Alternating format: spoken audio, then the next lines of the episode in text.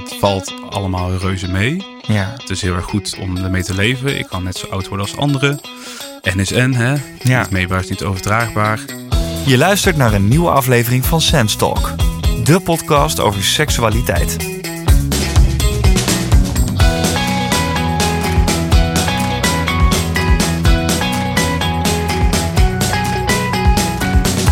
In deze zesde aflevering van Sense Talk gaan we het hebben over jong en HIV-positief zijn.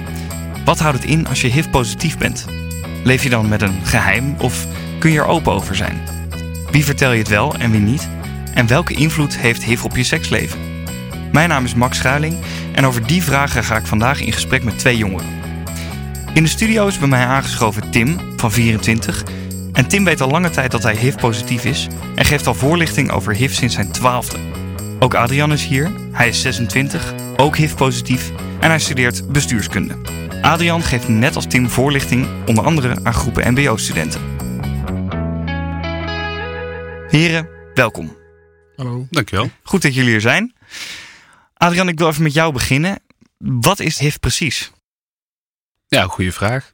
Eh, het is een infectie. Ehm, ik ga niet eh, in, denk ik, op te veel eh, de- details, om het zo te zeggen, erachter. Eh, maar het is in ieder geval een ziekte die invloed heeft op je immuunsysteem. En ehm, ja, om dat tegen te gaan gebruik je medicijnen, zodat je immuunsysteem eigenlijk niet meer aangevallen wordt. En het is een chronische ziekte vooral. Het is een chronische ziekte. Ja. Dus jij gaat er ook niet van genezen. Nee, tot nu toe zijn er nog geen eh, medicijnen inderdaad of eh geneeswijzen die dat direct zullen genezen in één keer. Oké. En je zegt die pillen die je nu slikt, die zorgen in ieder geval voor dat je er tegen beschermd bent. Hoe moet ik dat zien? Ja, je moet het eh, zo zien. We, we noemen dat zelf vaak NSN, niet Mhm. overdraagbaar. Is, of sorry, niet meetbaar is niet overdraagbaar. Ehm, en dat betekent dat als het virus niet meer meetbaar is in je bloed, wat gedaan wordt door die medicijnen, dat je het ook niet meer kan overdragen aan anderen. En dat betekent eigenlijk dat het virus op een soort van slapende wijze nog wel in je lichaam aanwezig is, maar dat je het dus niet meer ehm, ja, effectief voelt, om het zo te zeggen. Dat je ook eigenlijk geen direct last meer van ondervindt en dat je het ook niet kan overdragen aan anderen. Dus HIV zit in je lichaam. Het blijft er ook. Maar door de pillen kan je gewoon nog eh, leven. Ja, wordt het eigenlijk gecontroleerd. Ja. ja. Precies. En hoe kwam jij erachter dat je HIV-positief bent? Ehm, dat was in eh 2014. Nee, 2016 moet ik zeggen, sorry. Dus dit wordt mijn vijfde jaar dat ik leef met HIV. En dat heb ik te horen gekregen omdat ik mezelf liet testen bij de GGD. Ik voelde me toen ja, ziekjes en ik dacht er zal iets aan de hand zijn, maar ik wist niet precies wat. Eh, misschien had ik ergens achter mijn hoofd toch wel het gevoel van het zou een SOA kunnen zijn, want ik ging niet voor niks naar de GGD toe. En daar heb ik me laten testen. Ehm, ja, en een week later werd ik gebeld over de uitslag door iemand van de GGD. En die gaf aan van, nou, je hebt HIV, of in ieder geval dat ze uit de test gekomen. Mhm. Ehm, ja, dus zo op die manier kom je daarachter. Ja. Ehm, ik moet wel meteen zeggen dat dat niet ja, een soort van fijne boodschap was om te horen. Ik eh, was totaal eh, in shock eigenlijk en ik geloofde de uitslag ook niet. Ik dacht van dit kan niet kloppen, dit is niet mijn uitslag en dit gaat niet over mij, dit gaat over iemand anders. En het zal wel, dat was ook mijn gedachte. Want die vrouw van de GGD gaf aan van nou kom even langs, daar gaan we het erover hebben. Ga ik je ook alles uitleggen hoe alles zit. En ik dacht nou ja, ik moet zo meteen naar mijn werk toe. Het kan gewoon niet. Eh, ik- kan het er nu niet over gaan hebben. En, Was je een beetje in shock? ja, een shock, ja, inderdaad. Ja, zeker. Ehm, er schoot ook allerlei soort van denkbeelden door mijn hoofd met hoe kan het dan gebeurd zijn en, en hoe zit het dan? En ga ik dan nu dood of overleef ik dit? Of dit is toch eigenlijk iets wat in Afrika gebeurt? Dat waren alle gedachten die door mijn eh, hoofd schoten. Ja. En even een stukje terug, want jij, jij liet je testen omdat je je ziekjes voelde. Wat voelde je dan precies? Als ik daar nu nog eens aan terugdenk, vind ik dat heel moeilijk om te definiëren. Ik weet wel dat ik op dat moment ehm, ja, me gewoon niet echt lekker voelde. Ehm, ik had niet per se klachten die je normaal bij een SOA zou, zou verwachten. Ehm, maar ik weet nog dat ik wel het gevoel had van nou, dit, dit klopt denk ik niet helemaal. En ik dacht om zeker te zijn, laat ik mezelf testen op een SOA. En hoe lang, was je, hoe lang voelde je je ziekjes voordat je je liet testen? Een, een weekje ongeveer. Maar dus ik had eh, letterlijk drie, eh, ja, drie weken lang eigenlijk nergens last van. En toen een week lang dacht ik van ja, nu, nu heb ik het idee dat ik iets merk. Ik heb het idee dat ik ziek ben. Maar ik kon niet de vinger opleggen wat er dan precies was. En ik maakte de keuze om bij mezelf bij de GGD te laten testen. Terwijl in elk ander geval had ik waarschijnlijk gedacht, een klein griepje of ik weet niet wat ik voel. Het zal wel. Ja, En toch heb ik het gedaan. Ik weet niet waarom. ja, Ja. ja. Nou, gaan we zo verder over praten. Tim, hoe zit dat bij jou? Jij bent ook HIV-positief. Klopt. Sinds wanneer weet je dit? Ehm, nou, sinds mijn twaalfde. Ik ben er wel mee geboren. Dat, eh, dat is mijn eerste ding. Ehm, mijn moeder heeft het gehad en die is toen ik één was overleden aan aids. Ehm, dat wisten we allemaal al, maar ik niet eigenlijk. Want ik kreeg pas te horen dat ik toen ik 12 was van mijn HIV-consulent. Maar ik weet dat ik een boekje kreeg van Brenda Mugabona. Dat is een meisje die heel erg actief was geweest met uh, HIV, HIV-leven, zeg maar. Dat ze gewoon ja, zonder angsten ging leven, et cetera, et cetera. En ik ken haar ook heel goed. Je kent haar Eh, persoonlijk? Ja, ik ken haar ook heel erg persoonlijk. En door dat boekje eigenlijk, dus het boekje heet Ik heb een, Brenda heeft een draak in het bloed. En ik weet dat ik het te horen kreeg via eh, mijn consulent. En dat ik het eigenlijk best wel cool vond. Dus ik had een draak in mijn bloed, dus yes, ik ben speciaal, uniek. Ja. Dus voor mij was het helemaal niet zo'n klap eigenlijk. Dus ja, en voor mij, ja, ik was toen natuurlijk naar de middelbare school aan het gaan. En ik ben net aan het, was net aan het puberen. Maar het deed me niet zoveel, want ik zag mijn vader wel in de hal. Die durfde het aan mij nooit te vertellen, want waar mijn moeder was overleden. Want hij had het allemaal meegemaakt natuurlijk. Dus, Ja. maar voor hem was het ook echt zoiets, ja, hij durfde gewoon niet aan mij te, te, te vertellen. En dat is Nee. dus het protocol om dan via het ziekenhuis dan, dat zij het wel aan mij gaan vertellen. Maar dat was dus, ja, op mijn twaalfde. En, en dat vond ik eigenlijk al prima, want ik slikte toen al, vanaf mijn geboorte eigenlijk al, die medicijnen. En dat vond ik nooit zo erg, of ik had er nooit last van. nee, Dus toen dacht ik, nou ja, dan ga ik ook maar gewoon door ook. precies. Dus ik heb er nooit, ook, nooit last van gehad ook. Dus Dus jij bent er nooit eh, echt eh, ziek van geweest? Je- Vanaf je eigenlijk je geboorte al Nou. slik je die pillen. ja, klopt. Heb je er echt nooit wat van gemerkt? Nou, wel eens van die bijwerkingen van maagprobleempjes of van die kleine dingetjes. Ja. Maar ja, dat lag altijd aan de medicijnen en nooit aan mij. Dus ik dacht, Nee. nou ja, oké, dan slikken we weer een ander soort medicijn of een ander soort. Ik dacht er nooit echt bij na, omdat ik toen ook natuurlijk veel te jong was daarvoor. Precies, ja. En je was twaalf toen, je, Ja, toen het je verteld werd. Ja. Toen vond je het eigenlijk nog wel cool, want je had draken in je bloed. Nog steeds wel. Nog steeds Ja. vind ik het wel cool. Ja, ik bedoel, daarom, daarom vertel ik het ook. Ja, ik wil precies. gewoon de stigma verbanden, zeg maar. Dus Ja, je want, kan het ook anders zien. En wat is het stigma volgens jou? De angst, vooral de angst. Want ik weet nog dat mijn arts, mijn HIV-consulente toen al zei van... ben je goed voorbereid op wie het aan, je, aan wie het je wil vertellen en hoe je het wil vertellen. Terwijl ik echt zoiets van, ja, maar het is mijn verhaal. Wat boeit, wat boeit jou nou hoe ik het vertel, aan wie ik het vertel? Ja, Dus ik, daar begon ik eigenlijk al de stigma, zeg maar, bij de, bij de verpleegkundige zelf. Dat ik dacht van, ja, dit is niet goed eigenlijk. nee. Dus daarom ben ik ook vanaf mijn twaalfde ook meteen begonnen eigenlijk. Van, nou ja, dit, dit wil ik gewoon. Ik kan niet in een geheim leven. Gewoon, ik kan het gewoon niet verbergen. Nee, precies. Het is mijn verhaal en daarmee moet je het maar mee doen. Zeg. Ja, ja, ja. Nou, nu, geven jullie allebei voorlichting eh, eh, aan jongeren. En daar gaan we het zo ook zeker nog over hebben. Maar jij bent dus al begonnen op je twaalfde. Wat doe je als je twaalf bent en je, je geeft voorlichting? Nou, ik begon eigenlijk met in mijn klas, mijn middelbare school, eerste klas. Dat ik echt dacht van ja, ik had biologieles. En toen kwam het onderwerp SOA en HIV slash AIDS. Ja. Dat vond ik al best wel een pijnlijk onderwerp. Want ik zat al een beetje te denken van, nou ja... Ik bereidde me altijd al helemaal voor, van, voor... Voordat ik begon met school had ik al die onderwerpjes al gelezen, zeg maar. Gewoon snel ge- gelezen. Ja, En toen dacht ik van, ja, maar dit, dit ben ik niet. Dit wat in een boekje staat is een, dan een heel mager iemand uit Afrika. Om het zo even Bob te zeggen.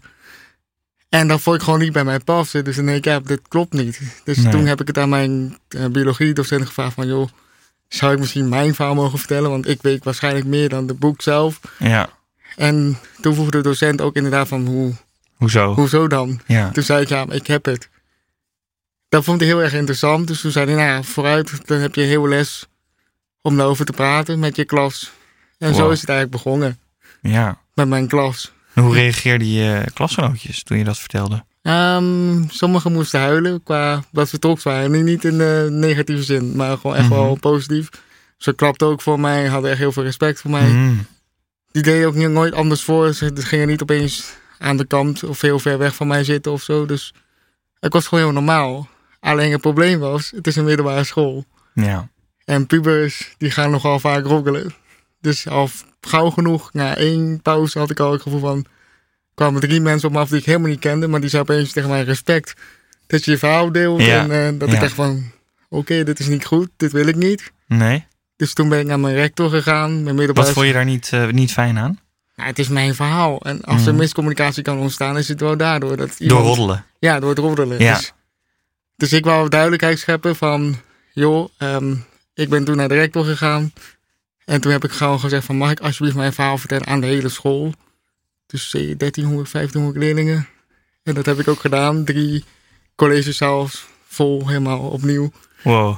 En dan niemand heeft me ooit daarmee gepest of niemand heeft me ooit Ja. kwaad gedaan eigenlijk. Was dat niet super eng?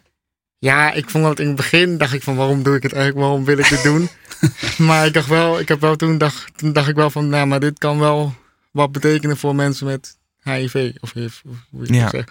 Ja. hoe je het ook wil zeggen. Ik maak mij niet zoveel uit ook. Ja. Dus nee, ik ben gewoon toen begonnen met de eerste college, vol, collegezaal vol. ik weet nog wel dat ik echt zat soms te trillen en te, En wat vertelde je dan? nou ja, Beschrijf je- eens dat moment dat je daar staat. Nou, toevallig was daar de po- het poster van Brenda zelf weer. Heel toevallig. Echt goede timing. Eh, met, een, met een tekst van, durf je nog naast mij te zitten? Hoi, ik ben HIV positief, durf je nog naast mij te zitten? En toen zei ik gewoon letterlijk, durven jullie naast mij te zitten? Gewoon aan de hele klas. En toen zeiden ze, ja, hoezo? En toen wees ik dat bord aan van, nou, ik heb het. Dus voordat jullie raar gaan rollen of raar gaan doen, wil ik wel dat jullie weten dat ik het heb. Ja. En toen begonnen de vragen en al die. En die wist ik ook wel nagenoeg bijna alles te vertellen. Ja. Want wat, ik- wat zijn dan de vragen die je krijgt? Daar ben ik wel benieuwd naar eigenlijk. Ja, het hangt heel erg af van welke leeftijd. Want 12 jaar had ik al gemerkt van kan ik wel uit hetzelfde bekertje drinken? Hoe zit het met aanraken? Hoe zit het met. Oh ja. en met wat meer de volwassenen, de 16-jarigen, was ook over seks en et cetera, et cetera. Ja. En toen begon ook dat NSN-campagne, dus niet meetbaar is niet overdraagbaar. Dus dat kon ik ook prima goed ook echt uitleggen van dit is, eh, dit is niet zodanig niet eh, overdraagbaar. Dus jullie hoeven ook helemaal niet bang voor mij te zijn of als ik seks met een meisje heb of dat ik het gewoon, ja ik doe het wel veilig hoor, maar ik bedoel, het hoeft niet zo, zodanig te zijn dat je elke keer moet testen daarvoor. Ja. Ja. Ja. Dus dat wou ik even duidelijk laten weten ook. Van dit is niet, is niet Nee. aan de orde, zeg maar. Nee, Geen Freddie Mercury nee. toestanden. Geen... Daar ze ook trouwens bang voor. Van, ben je dan homo? Of dat was ook wel een beetje, dat vond ik echt heel erg pijnlijk. De stigma dat het dan de Freddie Mercury ziekte was. Dat, dat zeiden ze heel vaak. Ja. Maar toen zei ik, ja, maar ik ben gewoon hetero. Dat kan ook gewoon, ook vanaf je geboorte kan ook gewoon. Dat kan ook. Ja. Dus dat heb ik allemaal gewoon dusdanig zo goed mogelijk geprobeerd uit te Mhm. leggen. Mhm. En dat is eigenlijk voor mij een drijfveer geweest om het door te zetten. Om het Eigenlijk. door te zetten. En daar kreeg je ook positieve reacties op op school? Of hoe? Zeker, ja. En ik geef nog steeds voorlichting in die school. Mm. In diezelfde middelbare school. Elke als dat vak komt, dan word ik, krijg ik een mailtje van... Ah, ja. Wil jij misschien nog een keer komen? Dan eh, leg ik het nog een keer maar uit.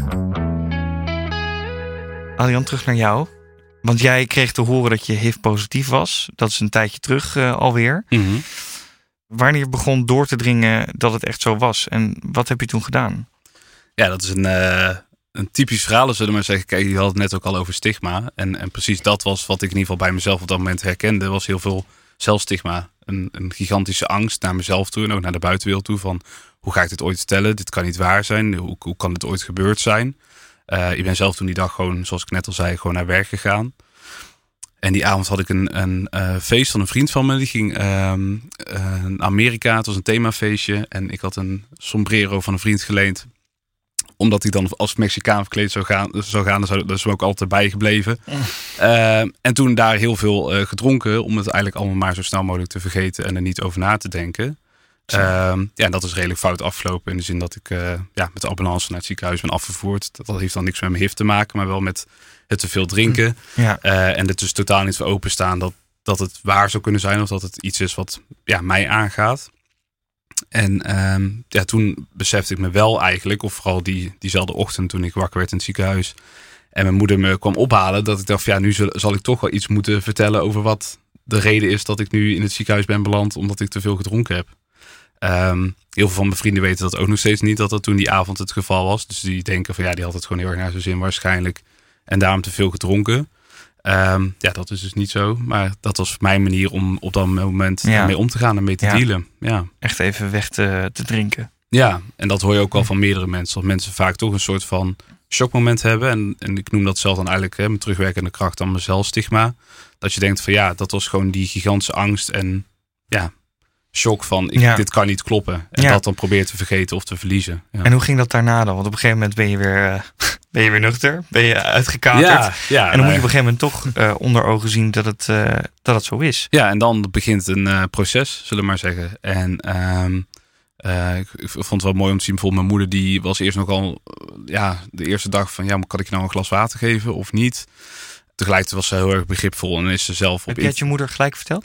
Ja, dus diezelfde ochtend ook toen ik uit het ziekenhuis eh, werd opgehaald door mijn moeder. dacht ik ja, nu moet ik toch wel gaan vertellen waarom dan Mhm. heel deze situatie is ontstaan. Eh, niet dat ik niet vaker wel eens een keer eh, dronk of dat dat soort van slecht af kon lopen. Maar nu was het wel heel erg ehm ja, buitensporen, zullen we maar zeggen. Ja. Ehm, dus toen heb ik meteen verteld. Ja, dat is natuurlijk een heel heftig en emotioneel moment. En het is ook heel erg moeilijk om dat tegen je ouders te vertellen. Omdat je ook het idee hebt dat je iets fout gedaan hebt. Of denkt dat je iets niet goed hebt gedaan. Ja. Ehm, maar toen ik dat eenmaal verteld had, was wel een beetje van... Ja, kan ik je nou nog wel een glas water eh, geven? Of moet een beetje afstand houden? Of, ja, is En tot hoeverre was jij op dat moment zelf op de hoogte van wat HIV betekent? Ja, zelf nog eh, vrij weinig. Want ik had me er niet meer in verdiept in het feit dat ik te horen had gekregen... je hebt HIV tot aan, ik kom uit het ziekenhuis. En Ja. daar, in die tussentijd is er niemand die tegen mij heeft verteld hoe het zit... of wat nou precies het, eh, de situatie was. En hoe kwam je dat toen te Ehm, weten? Nou, de, de grap was dus dat mijn moeder eh, zelf op internet dingen ging uitzoeken. Terwijl ik dus nog op bed lag bij te komen, om het zo te zeggen. Ja. Eh, en dat zij uiteindelijk met zo zei van nou, volgens mij is het wel oké in de zin van volgens mij kan ik je gewoon een glas water geven en kunnen. Ja. hoeven ze niet per se eh, andere handdoeken te gebruiken of dat soort dingen. Volgens mij valt het al in, in die zin allemaal reuze mee. En dat werkte voor mij in ieder geval heel erg geruststellend. Dat ik merkte van nou, als mijn moeder er oké mee is, ja, dan zal het misschien inderdaad ook wel meevallen. Maar voor mij begon, ja, wat ik zeg toen, een heel proces van dat je gaat zoeken naar voor jezelf, wat betekent dit nou? Wat houdt dit nu in? Eh, daarvoor kan je dus ook bij de GGD uiteindelijk dus wel eh, nog langs eh, komen. Of daar ben ik dus nog voor langs gegaan. Ehm, en zij hebben nog wat dingen toegelicht in de zin van ja, voor nu dus even geen seks. Dat zei ze anders, ze zei geen seks hebben. Ehm, ik denk dat ze bedoeld heeft van voor nu in ieder geval even geen seks. En ehm, je gaat op een gegeven moment beginnen met medicijnen en we verwijzen je door naar het ziekenhuis. En daar begint dan het hele Hm. balletje te rollen, om het zo te zeggen. Ja. En ehm, ja, dan ga je er zelf meer over opzoeken en krijg je er ook meer over te horen. En op dat moment draag je eigenlijk ook een soort geheim met je mee. Ja, ja, eigenlijk wel. Ik, ik ben zelf heel blij dat het eigenlijk naar mijn ouders een soort van meteen eruit moest. Omdat dat, ja, ik stond eigenlijk Ja. een beetje druk op van Ja. deze situatie moet nu eh, ja, geopenbaard worden. Maar vanaf dat moment voel je wel dat je een geheim bij je draagt. En ehm, Heb je het gelijk aan andere mensen ook verteld? diezelfde avond had ik het wel aan één vriend had ik het al wel verteld. Mhm. Eh, maar dat was het. Op dat moment score was drie. En eh, je gaat je nadenken van ja, wie gaan er allemaal nog meer dit moeten weten. Eh, je weet zelf nog niet eens van, van wat voel ik nou, wat is het nu, wat, wat ga ik allemaal meemaken. Maar moet ik dat wel tegen anderen gaan vertellen? Dus op dat moment ben je vooral heel erg bezig in je hoofd. En ben je ja, daar jezelf heel erg druk over aan maken. En ik moet wel zeggen dat toen ik was doorgeweest vanuit de GGD naar het ziekenhuis. En dat je dan je eerste gesprekken met eh, de verpleegkundige. Dus je hebt eigenlijk een soort van je eigen arts en de eigen verpleegkundige die gespecialiseerd zijn in de thema's. Zodra zij gaan uitleggen aan jou van nou, dit zijn de mogelijkheden. Ehm, zo zijn er bijvoorbeeld dus een workshop breaks. Die heb ik ook gevolgd. De workshop breaks Positief Leven. Die werd in Amsterdam door de HIV-vereniging georganiseerd. Ja, dat heeft mij heel veel steun geboden op dat moment. Omdat je dan in gesprek komt met andere mensen. Niet alleen met mensen die man zijn en homo, maar ook met vrouwen of Hm. eh, mensen die wat ouder zijn. Of juist met jongeren, Ja. eh, lotgenoten. en wat kom je dan te weten? Wat, kom je, wat leer je dan? Wat ik op dat moment eh, leerde was ook dat, eh, of, of wat me meest is bijgebleven eigenlijk. Ik vond het heel fijn dat ik iemand had van mijn eigen leeftijd die eigenlijk een beetje in dezelfde situatie zat. Dus ook net ontdekt eigenlijk dat hij HIV had en ook pas net geïnfecteerd. Dus waren wat dat betreft ook letterlijk een soort van lotgenoten. Ja. Hè? En waar ook een beetje, de, zo voelde de nieuwelingen. Maar wat me meest bijgebleven is dat er ook iemand in de groep aanwezig was die al twaalf jaar leefde met HIV.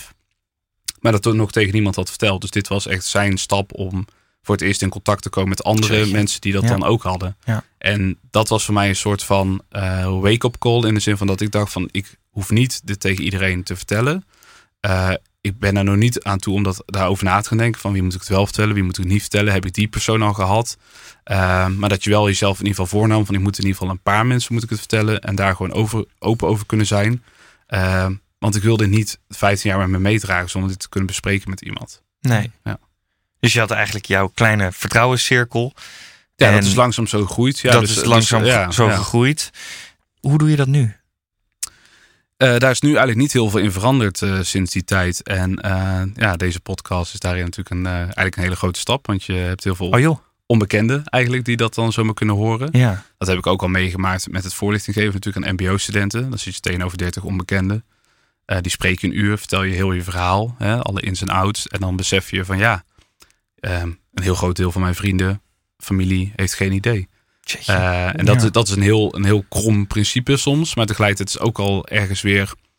Het voelt soms als een soort van coming out die je elke keer moet doen. Eh, terwijl je jezelf op een gegeven moment ook kan afvragen... van, moet je nog wel uit de kast komen? Wat, Ja. wat is per se het belang van uit de kast komen? Doe je het voor jezelf of doe je het voor de ander?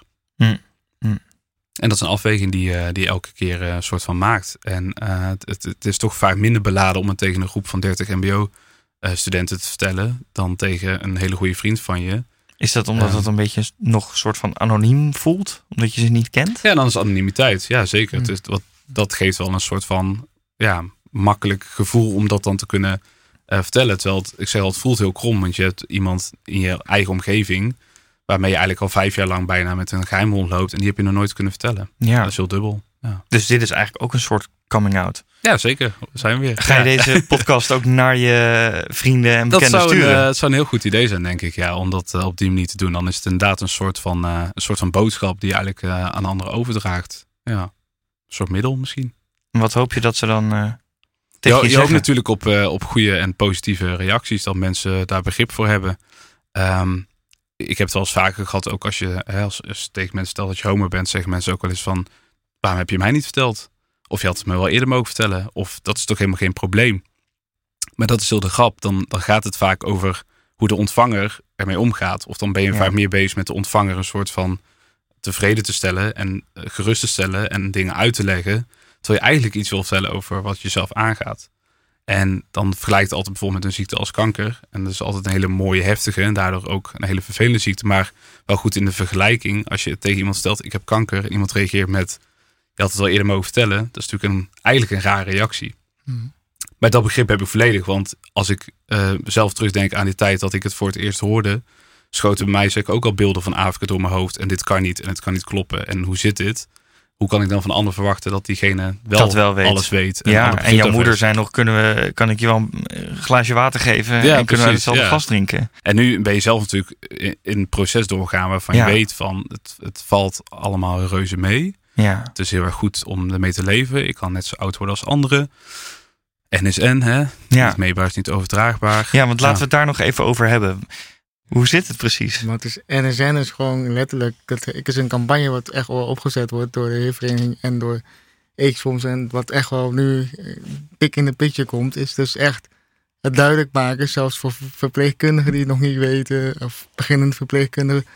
Het is echt heel erg van belang dat we dit allemaal wel duidelijk overbrengen, want het is wel heel vaak nog steeds zo dat het echt niet begrepen wordt, de NSN-campagne. Dus nee, niet meetbaar, het is niet overdraagbaar. Het is ook niet via seksueel of via je bloed. Dat gaat gewoon, dat, ook al ben je niet, Ja. ook- jij bent niet meetbaar, dus dan kan je ook niet overdragen. Dus zo simpel is Niet, het. be- niet meetbaar is niet overdraagbaar. Daar staat NSN voor. Ja. Ja. En dat betekent inderdaad dus als het niet eh, te detecteren is in je lichaam, Ja. kan je het niet overbrengen. Ja. Ja. En heel vaak maken er zelfs artsen nog wel heel veel fouten daarin. Oh ja, wat voor fouten dan? Nou, dat is eigenlijk mijn enige nare ervaring geweest. Ik was een keer in Deventer, omdat ik een huis ging bezichtigen. Ehm, en toen ben ik gevallen en toen had ik best wel veel pijn aan mijn been. Dus toen moest er een ambulance komen. En de ambulance kwam en nou, ik vertel gewoon rustig, ja, ik heb HIV eh, voor de zekerheid. Ja, ik weet niet waarom ik het zei, maar ik, ik vloepte het eruit. En we waren bij het, eh, bij het ziekenhuis en toen zeiden ja, deze patiënt heeft HIV slash AIDS. Nou, dan ga ik al best wel kriebelen van. Ik had, zat toen best wel veel in de morfine, of in ieder geval verdovend middel, want ik was best wel geblesseerd en best wel veel pijn. Maar ik was nog wel echt wel in staat om te zeggen van nee, dit klopt niet. Ja. Maar hij wist het eigenlijk echt gewoon niet. Dat ik echt Nee. van, hoe dan, eh, ja. Ja, Dus je schrikt jezelf nog steeds wel als, als vertellen, als boodschapper, zeg maar. Schrik je nog steeds wel eens van hoe weinig mensen eigenlijk weten. ja want HIV is niet AIDS. Ja. Kan je, eh, nog, kan je uitleggen hoe dat precies zit? Nou, als je, ik zeg het heel simpel, als je niet je medicijnen slikt voor heel lange tijd, dan, kan je, dan krijg je AIDS. AIDS is eigenlijk een vergevorderd stadium als je je medicijnen niet slikt. Oké. En aan AIDS kan je doodgaan, niet HIV. Dat is het grootste verschil. Het is eigenlijk zeg maar de na-stadium, als ik het goed zeg, Ja. van HIV. AIDS dan. Ja, Ja. en vaak ga je ook niet echt dood aan aids zelf Nee, dan, ook- maar meer gewoon aan omdat je immuunsysteem zo zwak is geworden dat Klopt. je doodgaat aan bijvoorbeeld een longontsteking omdat Ja. je lichaam daar niet meer tegen kan vechten. Oh ja. Klopt, ja. Eh, en bij HIV kan je natuurlijk ook nog steeds ziek worden, maar Ja. zal het, als het goed is, niks meer te maken hebben met je immuunsysteem, want je gebruikt medicijnen die dat al dan tegengaan. Klopt. Ah ja. Dank je. Hey, ik wil het nog even hebben over HIV-positief zijn in relatie tot andere mensen. Want maken jullie, nou ja, van jou weet ik het nu, eh, Adrian. Ehm, Tim, maak je wel eens onderscheid in wie je dit soort, wie je vertelt dat je HIV-positief bent o- of niet? Ehm, met vrienden en familie maak ik er zelfs grapjes over. Dus. En met, met, trouwens ook met leerlingen maak ik ook grapjes over. Ik bedoel, dat kan gewoon, vind ik. Humor is eigenlijk het makkelijkste middel om het over te brengen, vind ik zelf. Ja, Dus ja, ik bedoel, ik, er zit eigenlijk geen onderscheid aan. Ook ik, heb, eh, ik ben nu verloofd met mijn vriendin. En dus ik heb het ook gewoon heel rustig aan haar verteld. Niet, ja, met een biertje erbij. Oh ja, ik heb trouwens HIV. Zo begon het eigenlijk. Van, oh ja, eventjes, even dat je het weet. En jullie zaten samen op een bankje. ja, we en zaten toen- Modern Family te kijken. Gewoon een heel rustig serietje. en ik zei, oh ja, trouwens, ik heb eh, even dat je het weet. ik weet ook niet waarom ik ik kwam opeens in me op van, oh ja, ik heb het nooit verteld. Ja, Zo kwam het eigenlijk. met En- Modern Family, dan zit je in een hele comfortabele situatie. Ja, nee, maar ik weet niet waarom ik kwam. Maar ik zat zo heerlijk pizzaatje met Modern Family. En toen heb ik het gewoon verteld. En zij reageerden, oké. Ja. Nou ja, zolang het mij maar niet overkomt. Ik zei, ja, dat, dat kan dus niet. Nee. En toen, oké, ja, prima. En toen was eigenlijk alles gezegd daarmee. Ja, dan deal. Ja. Ze is nog één keer meegaan naar het ziekenhuis. Omdat ze nog wat dingetjes wil weten voor later misschien. Voor zwangerschap, et cetera. Dat kon ik nog niet helemaal goed uitleggen. Nee. Maar mijn HIV-consulent gewoon wel. Dus dat is gewoon heel geruststelling dat het allemaal wel gewoon zo kan. Ja. Dus nu is ik ook helemaal geen issue meer van de toekomst ziet er gewoon rooskleurig uit voor ons. Dus, Ja. En dat is eigenlijk wat ik probeer over te brengen. Probeer het zo rustig mogelijk op jouw eigen manier te doen.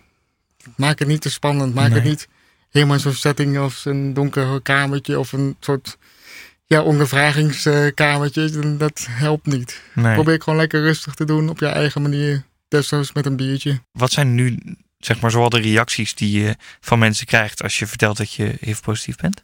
Nou ja, vaak zijn mensen best wel brutaal. Laatste Ja? tijd. Vooral de vraag van hoe heb je het gekregen, krijg ik heel vaak. Oké. Dat vind ik best wel een brutale vraag. Van, ja, hoe heb je het gekregen? Ja, gaat jou, ja, in principe gaat het jou niks aan. Van, hoe, ik vertaal alleen dat ik het heb en dat het niet overdraagbaar is. En wat zeg je dan? Ja, gewoon van mijn, mijn geboorte. Dat kan ook. Maar zij denken dan meteen aan drugs of eh, ja, in de, ja, gewoon onveilig seks. Drugs? Hoe, eh, Drugs met een vieze naalden. Dat, Ja. Ja, dat, ja, dat is gewoon de historie, zeg maar. Van hoe het allemaal is, de hele epidemie toen. Hoe dat allemaal is tot stand gekomen. Dus dat beeld hebben ze nog heel sterk in hun achterhoofd. En dan durven ze gewoon die hele brutale vraag te stellen van hoe heb je het gekregen? Ja, ik denk zelf ook wel dat het komt omdat ze heel graag voor zichzelf na willen gaan van wat zijn manieren dat ik het zelf niet kan krijgen. Of, of Ja, heb ik bijvoorbeeld ook een heel erg spannend seksleven of, of heb ik wel eens Ja. drugs gebruikt waardoor het mij wel of niet zou kunnen overkomen. Dan heb ik Ja. het idee dat ook wel daar vaak de vraag vanuit voortkomt. nee, dat, ik snap het wel. Maar Ja. het is op zich een brutale vraag. Ja, zeker. Ja, tuurlijk. Dus ja, Wat herken jij dat? Krijg je dat ook wel eens? Ja, zeker bij de voorlichtingen, vooral aan, eh, aan, aan leerlingen heb je dat eh, heel vaak. Ik moet wel eerlijk zeggen dat ik dat dan ook altijd gewoon wel vertel. Hm. Vind je het vervelend? Of? Nee, ik vind het niet vervelend, omdat ik denk je kan het krijgen door eh, bloedcontact. Je kan het krijgen inderdaad door een, een besmette naald, eventueel bij het, bij het gebruik van drugs. Maar het kan ook bij een injectie zijn. Hè, we hebben bijvoorbeeld landen in Europa waar echt de injectienaalden niet zo perfect schoon zijn als in Nederland, eh, Klopt, ja. Roemenië, noem maar even iets. En eh, ja, het kan ook eh, zeker door eh, eh, onbeschermd eh, seksueel contact. Ja. Ja. En dat hebben toch heel veel mensen. Eh, dus ik vind het in die zin altijd een heel erg mooie vraag. Omdat ik denk, voor mij is dat een uitgangspunt van daaruit vertrekken. Omdat je daarin toch vaak heel veel partners vindt. In die zin, hè, dus niet sekspartners, maar partners van mensen. Partners in crime moet ik eigenlijk zeggen. Ja. Van mensen die denken, hey, ik heb eigenlijk ook wel eens een keer onbeschermde eh, seks gehad. Dus het had mij ook kunnen overkomen. Ja. Eh, Ja. En zo probeer ik dan altijd een beetje aan te vliegen. Jullie geven allebei voorlichting aan eh, jongeren over HIV. En Tim, jij hebt zelfs de wens om een kinderboek te schrijven over HIV. Ik ben ermee Klopt bezig. dat? Ik ben ermee bezig, klopt. Ja. Wat vertellen jullie jongeren over dit onderwerp? Nou, ik merk heel erg, heel, ja, bij mij is het heel erg van, ik, heb, ik ken heel veel jongeren die het hebben. En dat is toch ook vaak cultuurverschil. Want heel vaak zijn het kinderen die geadopteerd zijn uit Afrika of uit Midden-Centraal-Amerika. En dat is gewoon not done om het erover te praten. En dat is een heel moeilijk onderwerp om er over, überhaupt over te praten als je met elkaar bent. En dat is zeg maar dat soort. Ik probeer heel vaak met hen erover te praten, want ik ben heel erg anders daarin. Ik vind juist heel fijn om open te zijn. Dus ik probeer een beetje te stimuleren. Niet zozeer door te dringen, van door te drammen. Van joh, vertel het dan maar gewoon. Maar ik is ook een soort vrijheid voor jezelf. Dat je rust hebt met jezelf. Dat het ook wat meer. Mhm. En dat is wat ik heel vaak wil overbrengen aan mijn lotgenoten, als je het zo mag noemen. Dat het gewoon voor jezelf. Maak het. Maak Dat je, het, dat eh, je er oké mee wordt. Ja, probeer eh, rust te vinden voor jezelf. Want Ja. anders is het niet te doen. Jij, Ja. Adriaan? Ja, die, eh, dat voel ik zelf ook wel inderdaad. Ik heb zeker eh, toen ik het te horen kreeg, maar eigenlijk ook gewoon de periode daarna, eigenlijk misschien zelfs tot aan nu nog. Hmm. Misschien is het dan een continu proces, maar dat je echt bij jezelf nagaat en dat je in jezelf gaat zoeken naar hoe ga ik hiermee leven, hoe ga ik hiermee om. Eh, moet ik misschien wat gezonder gaan leven? Dat is, va- vaak is het voor mensen een soort van omslag in hun leven dat ze denken van ja, nu heb ik HIV, nu moet ik dingen anders gaan doen. Nou, dat hoeft dus niet. Hè. Je hebt de medicijnen. En als je Mhm. wil, kan je nog steeds blijven drinken en Ja. roken. Dan, je kan mag. zoenen, je kan... Je mag eh, zoenen, je mag nog steeds onbeschermde seks hebben. Dat is Ja. niet aan te raden, want je kan nog steeds andere zo's krijgen. Maar het kan nog Heel steeds. goed. Ja, ja, ja. Ja, dat is een belangrijk punt. Ja. Ehm, maar dat je wel nagaat van ja, hoe, hoe sta ik nu zelf in het leven? En dat, dat is een, eigenlijk wel een soort van, ook alweer een mooi moment. Dat je, dat je even die stilstand hebt. En dat je even nagaat van, ja, hoe zit het nou eigenlijk bij mij? En dat zou ik ook aan anderen mee willen geven. En ik, ik zeg het ook vaak tegen leerlingen. Vooral ook, hè, maar eigenlijk tegen ook mensen in je omgeving dan. Van, Mhm. je mag er open over zijn, maar het hoeft niet. En het hoeft niet, want eh, je hoeft jezelf niet hè, te stigmatizen of te, te zelf stigma op jezelf toe te passen. En ook niet op anderen. Of maar meteen te denken van nou, dat is iemand die heeft heel veel bedpartners gehad. Of dat is iemand die heeft misschien een vieze naald gebruikt. Ja, dat vooroordeel kan je altijd hebben. Dat hoeft dus helemaal niet te kloppen natuurlijk. Hè. Het kan al met één keer seks gebeurd zijn. Of het kan al met één keer een ongeluk gebeurd zijn. Of Ja. zijn mensen bij een geboorte. Zo van, er zijn honderden verhalen. Eh, en die zijn juist in die zin ook dan weer uniek voor zichzelf. En ja, heb daar geen oordeel over. En ga bij jezelf na eh, van met wie wil ik het over hebben.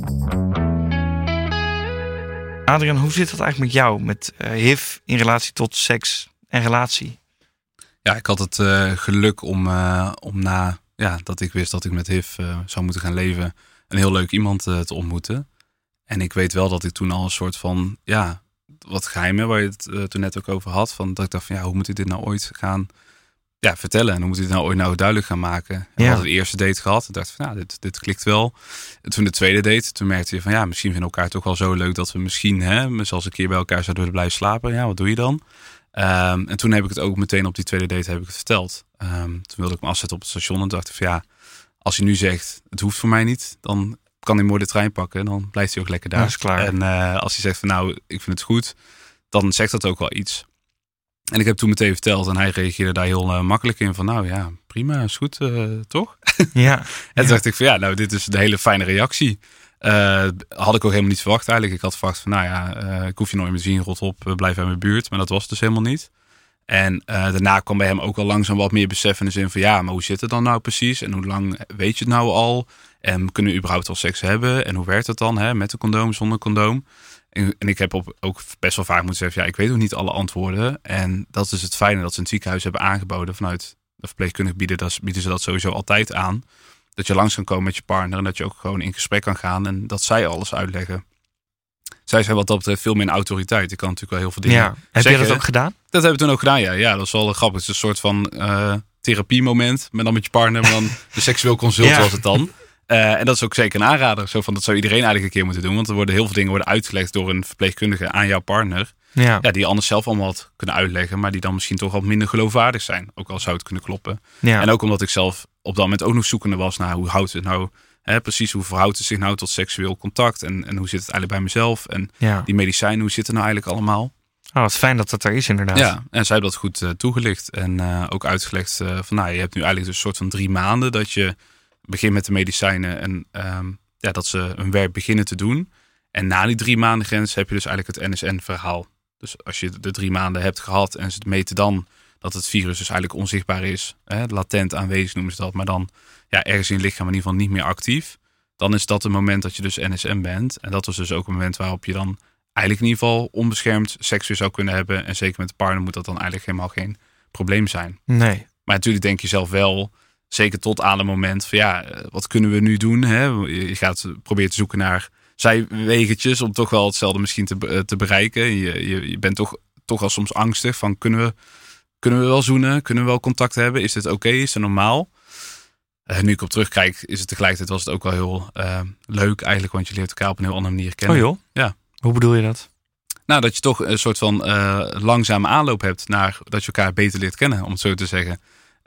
En dat is ergens ook weer mooi. En dat je dat ook samen met iemand hebt mee mogen maken. Is tegelijkertijd ook wel een heel, hele toffe ervaring. Ja. Ik het als ook de beste reactie die ik had kunnen verwachten. Ehm, en mensen hebben daar verschillende meningen over. Sommigen zeggen van ik vertel het op de eerste date. Anderen zeggen nee, je moet het altijd op de derde doen. Sommige mensen Ja. zeggen van nou, je moet, het, je moet het pas veel later doen. Ja, dat moet iedereen natuurlijk voor zichzelf denk ik wel aanvoelen. Ehm, ja, is er geen, eh, Nee, is geen perfecte helder- manier? Nee, het is niet, niet de dag, helaas. Nee, die is er niet. Maar ik denk dat het wel goed is om, hè, wat Tim ook net aangaf, van om het op een gemakkelijke manier te zeggen. Niet te beladen, eh, gewoon toegankelijk. En ook open over te zijn. En er ook zeker niet heel erg lang maar mee te wachten, waardoor het eh, zichzelf alleen maar opstapelt en een grote geheim wordt. Ja. Waardoor mensen zouden kunnen denken van ja, je hebt me voorgelogen of je hebt iets voor Ja. jezelf gehouden. Eh, omdat ik denk dat het in een relatie wel gewoon heel erg belangrijk is om over dat soort dingen wel open te zijn. ja, misschien inderdaad hoe, zwaar, je- hoe zwaarder je het zelf maakt, hoe groter de kans op een heftige reactie terug in die zin. Ja. Ja. En onbewust doe je ook aan zelfstigma. De, eigenlijk dan. dan Ja, doe ja. je, Hoe bedoel Maar- je? Nou ja, je maakt het jezelf zo moeilijk om het lang uit te stellen. Dan vind ik ook dat je dan ook behoorlijk meedoet aan de stigma. Ja, eigenlijk accepteer je jezelf nog niet Ja, en daardoor kan je het precies. ook niet tegen een ander Ja, vertellen. ja, zo zo, bedoel ik het. Ja, wat meer ja. van... Als je inderdaad, als je gewoon op een rustige setting... dan heb je al een beetje zo'n zelfacceptatie van... nou, ik ben, ik ben wie ik ben. Ja. Ik mag er ook zijn. En ik heb dit alleen, alleen dit. Dan ja, komt wel goed. Ja. Dan moet het goed komen. Ja, dat voelde ik toen ook toen ik dat moment Precies. altijd dacht van ja, ik ga het nu zeggen. En dat zei je dan net heel stoer, hè, van als diegene de trein pakt, dan, Ja. dan is het ook klaar. Ja, dat denk je op dat moment heel stoer. Maar eigenlijk hoop je natuurlijk in het diepst van je hart dat Ja. diegene gewoon zegt geen probleem. En ik vind je nog steeds zo leuk als dat ik je vond. En dat was ook de reactie die ik krijg. Die reactie krijgt helaas niet iedereen. Ik hoor wel steeds meer goede verhalen en ook gewoon van bekende in je omgeving die leven met heel veel mensen zeggen van nou, bij mij ging het wel goed. Dat was het een eh, succesverhaal. Maar dat geeft gewoon natuurlijk wel heel veel steun. Als je mensen hebt om je, in je omgeving die ook daadwerkelijk ja, je accepteren hoe je bent Ja. en daar geen probleem van maken. En dat zorgt ervoor dat je op een gegeven moment jezelf kan accepteren. En dat dan die acceptatie van anderen steeds minder belangrijk wordt. Ik wil jullie heel erg bedanken dat jullie hier vandaag waren. Graag gedaan. Graag gedaan, dankjewel. Dit was Sense Talk. Wil je meer weten? Ga voor al je vragen over seks naar sense.info. Voor nu, Bedankt voor het luisteren en tot de volgende aflevering.